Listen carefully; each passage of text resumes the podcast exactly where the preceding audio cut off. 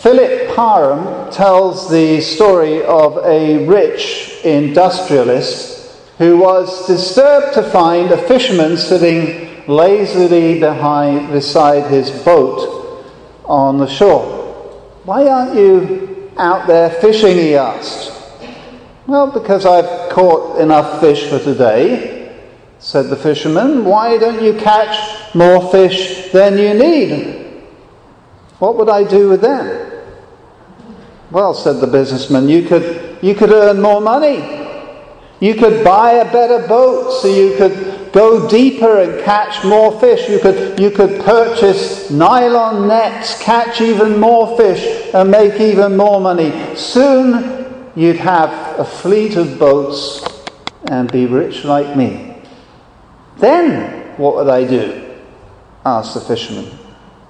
You could sit down and enjoy life said the industrialist. So, what do you think I'm doing now? came the somewhat triumphant reply.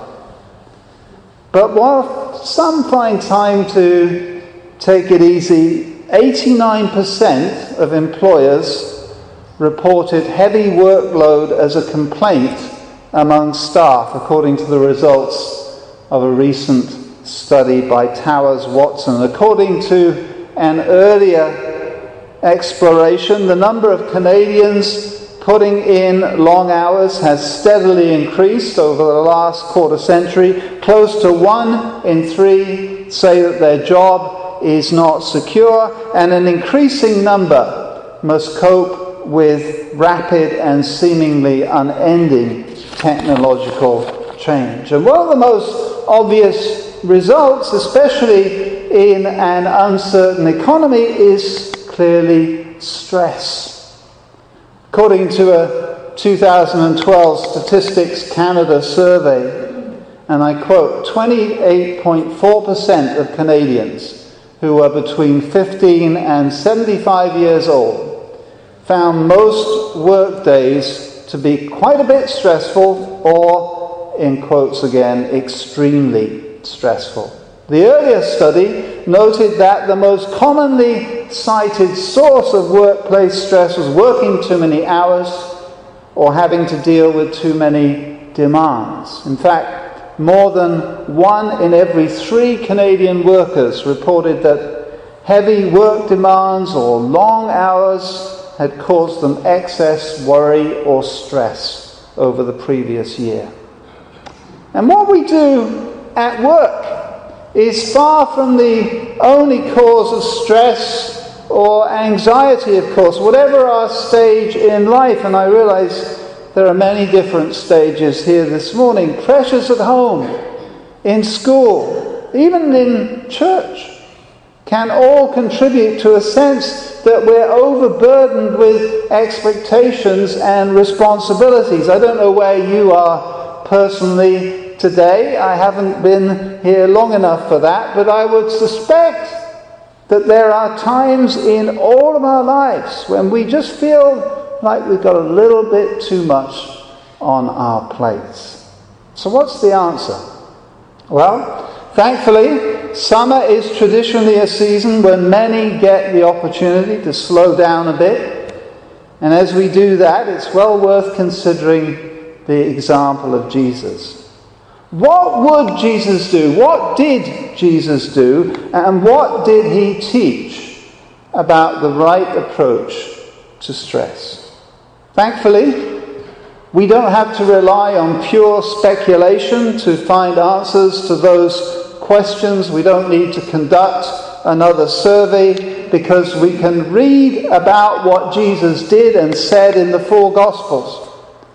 So today I want to offer some thoughts on how Jesus both models and provides rest for the weary, whatever our circumstances, whatever our commitments. Because he not only, I believe, exemplified a healthy lifestyle by taking ample time to socialize and to enjoy a genuine Sabbath, he directly offers the ultimate answer to all our needs by providing the supreme source of rest and renewal in a living, loving, life giving relationship with Him. That's the great good news of the gospel that we can all celebrate every single day of our lives. But let's start with one of the problems that people often have relating to Jesus, which is that they have such a high view of him that they almost remove him from reality. So for some, even in the church, he becomes a bit like a, a demigod, greatly to be admired, but somehow in a way less than human, while for others, he remains a somewhat distant, shadowy figure whom we can only really imagine in a scene from another world. Whenever we idealize another person, we can face issues. But with Jesus, the problem can be worse because the New Testament teaches that as the living Son of God, he was and is perfect in every way.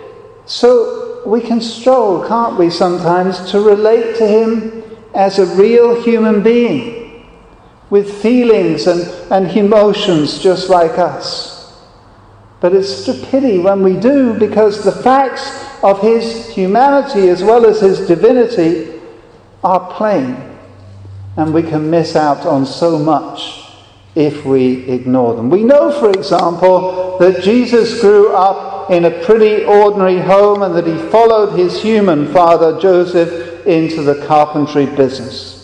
He was obviously a very devout person from earliest childhood. At the age of 12, he knew enough to debate with teachers in Jerusalem. But Jesus also had brothers and sisters to keep him down to earth some of whom are named in Matthew 13.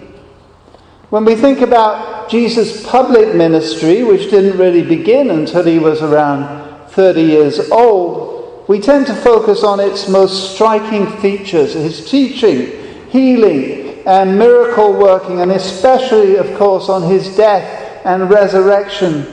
But he didn't do all this in a vacuum. The Bible tells us that Jesus was a person with needs and desires, just like us. In fact, he was tempted in every way, Hebrews 4 tells us, just as we are, but was without sin. Jesus also experienced a full range of human emotions before raising his friend Lazarus from the dead in one of the most dramatic and marvelous stories in the whole New Testament, John 11 informs us that Jesus wept. Jesus wept. The shortest verse in the New Testament, and yet it tells us so much about how much Jesus cared for people. Elsewhere in the same chapter, we read that, that Jesus was deeply moved by the grief and the suffering of others. And in the Garden of Gethsemane, where he went to wrestle with the prospect of his future death on the cross, we're told that he was in such personal anguish that his sweat was like drops of blood falling to the ground. Jesus knew great pain and suffering, of course especially towards the end of his life. He experienced other strong emotions, including righteous anger when confronted with sin and justice, like that of the money changers in the Jerusalem temple. The Gospels tell us that Jesus loved his disciples. He had compassion on the crowds that followed him, so he ministered to others out of love. Jesus had Special friendships like that with the Apostle John, who called himself the disciple whom Jesus loved. He also enjoyed life. Just after 72 of his followers returned with good news from their first mission trip, we read in Luke that Jesus was full of joy through the Holy Spirit, full of joy through the Holy Spirit. Hebrews 12 even tells us that he endured the cross the most painful suffering imaginable for the joy that was set before him because he knew that what he was achieving and he knew that he would be returning in glory to heaven. So, in all these ways, and many more besides, while he was clearly a very special person, Jesus also showed himself to be fully human as well as divine. And if we think of him like that, we can find it a whole lot easier to relate to him as we seek to minimize stress and anxiety in our lives. We can also learn from his example of socializing and Sabbath keeping that he models. It was reported some time back that on certain nights, residents in the downtown area of Tulsa, Oklahoma, heard unusual, frail sounds of music rising from the, beneath the streets for at least two years. But no one knew the source. Some thought they might be coming from a, from a radio that a sewer worker had left on. Others had different theories. In the end, it was discovered that a group of teens were literally going underground. Beneath the city, there's apparently a, a maze of passages and tunnels, and kids were taking advantage of it as a place to go and play music and relax, they would gather on Friday and Saturday nights. In the words of one young guy, there's no other place we could get together like this without being hassled. This is clearly a rather unusual way of finding a place to feel comfortable. But we all need them, of course. And Jesus was no exceptional. What is more, Jesus spent much of his time in the company of others at social gatherings. According to John's Gospel, the very first miracle that Jesus performed took place at a wedding feast. And what did he do? Basically, he provided for them when the guests had run out of supplies. That was a pretty unusual feat. If I could do it, I'd be invited to every wedding reception known to man. And it was intended, of course, to remind his followers of how he's able to transform any and every situation. But what Jesus did also had very practical consequences. So this was no party pooper. Jesus not only attended events like the wedding in in Cana and numerous dinners that we can read about in the New Testament. He not only broke bread with a wide range of people, including the least reputable members of his society, like tax collectors and prostitutes. He saw all this as a vital part of his ministry, and he wasn't above contributing to the success of a social occasion like a wedding. We need to be careful, of course, because we know that Jesus never condoned immoral activity of any kind, but it remains true that one of the most obvious ways in which Jesus chose to relax was in company with friends and family. He spent some three years with his disciples, and we don't need to assume that this was all work and no play.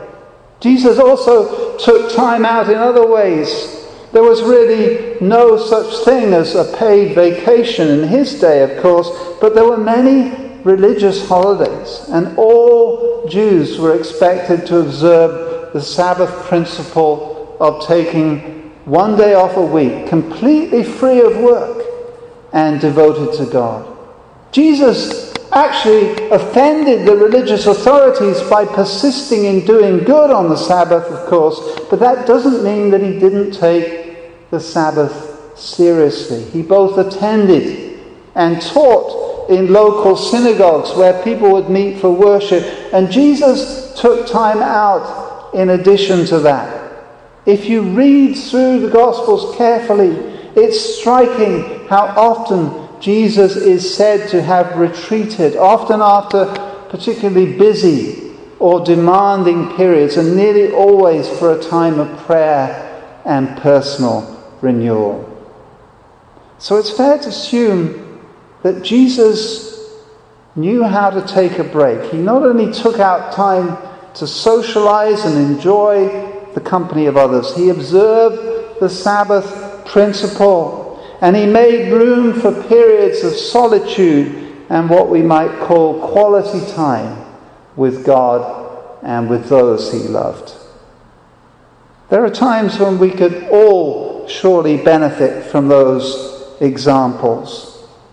And the great good news of our reading from Matthew 11 is that we can also benefit from Jesus' amazing offer to turn to Him as the supreme source of personal renewal in relationship with Him. And we all need to do that, perhaps especially when we're in positions of leadership.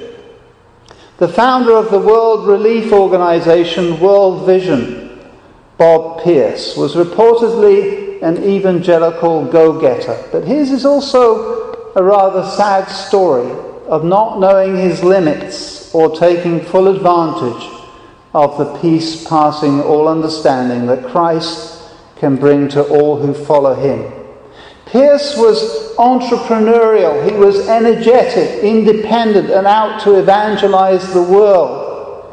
Beginning in 1947 with a mission trip to China, the Young Youth for Christ leader built what eventually became a huge ministry under God, and much of it, at least in World Vision's earliest years, seems to have been fueled not only by Pierce's intense passion for the gospel, but by his sheer drive and unremitting hard work.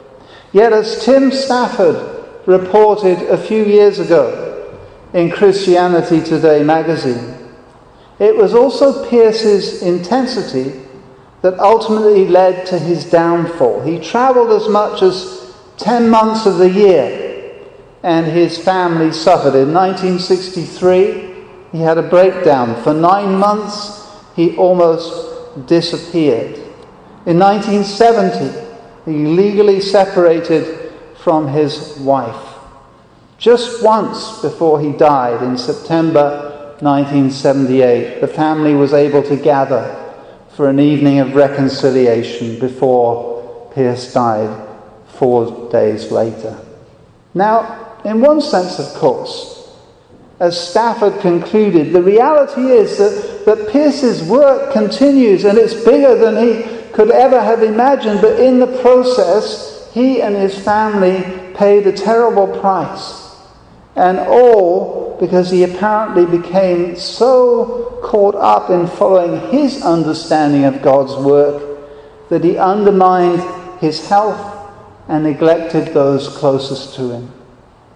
And sadly, while extreme, this story is far from unique. I've lost count over my years of ministry of the number of pastors and other ministers, lay leaders, whom I've known personally who have burned themselves out, who have lost health or relationships because they thought they were serving God as God asked. But they really, in a sense, overestimated God's requirements. And we all surely go through times when the demands on us seem to exceed our resources to cope with them, not just in a work or ministry situation, but whenever burdens of sickness or financial difficulties, bereavement or anxiety about the future start to overwhelm us, some of us here today may be feeling a bit like that right now. The question is where can we turn for lasting rest and refreshment? And if we listen to our reading this morning, the answer is so clear and it's so wonderful. Jesus has just been denouncing those who would not recognize his ministry for what it was, but now his tone is very different. Come to me, all you who are weary and burdened, he says in the timeless words of Matthew 11, and I will give you rest. Take my yoke upon you and learn from me for I am gentle and humble in heart, and you will find rest for your souls. For my yoke is easy and my burden is light. In other words, if we will cast our cares on Him, if we will place our trust in Him, Jesus Himself offers to bring all His followers lasting peace. He doesn't promise to release us from all our responsibilities or problems. He never says He's going to give us a life of luxurious inactivity or freedom from all concerns or suffering. Instead, He invites us to serve Him. He asks us to follow His plan. And that plan is sometimes more ambitious, but also sometimes less demanding in practical terms than we might imagine. So, how can we draw on God's strength? Well, our reading suggests at least two main ways. We need faith. But we're also called to obedience. We're asked to find rest in following Jesus' lead. And the imagery, that wonderful imagery that Jesus uses of his yoke and his burden, explains so much. There can be big differences between how we understand our responsibilities and how God does. This is not a common or even very popular point to make from the pulpit, but sometimes people overdo it. After all, what pastor in his or her right mind would ever suggest that we can sometimes overwork for the gospel, unless perhaps he's seeking an increase in vacation time? It's way too early for that, don't worry. But Jesus' image is so clear.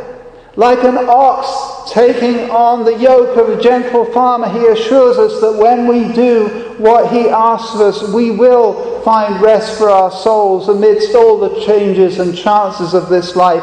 And his yoke can be so different from others, especially those that the world and or even we ourselves might seek to impose. The key is to understand what God expects of us and God's priorities can be so different. To take two of the most obvious examples, God values holiness more than happiness. God values healthy relationships over a healthy bank balance. God has a perfect plan and a great purpose for us all, and it's as we pursue God's agenda above all others, that we are promised rest for our souls. We are assured strength to meet whatever comes our way. So, if there's one message that the Bible has to teach about the ultimate remedy for stress, for weariness, it is to turn to God in Christ.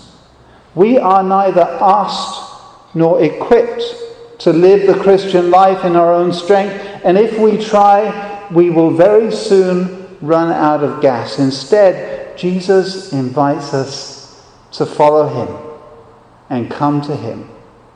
For he is gentle and humble in heart, and we will, he says, find rest for our souls.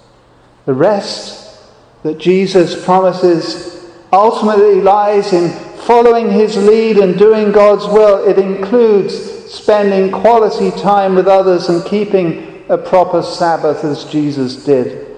But it really centers on finding that perfectly fitted yoke that God has prepared for us. For it's only when we do so that even the seemingly heaviest burdens we're asked to bear will ultimately prove light. Come to me, Jesus says, all you who are weary and heavy laden, and I will give you rest. May we all take advantage of that wonderful offer. Let's bow our heads.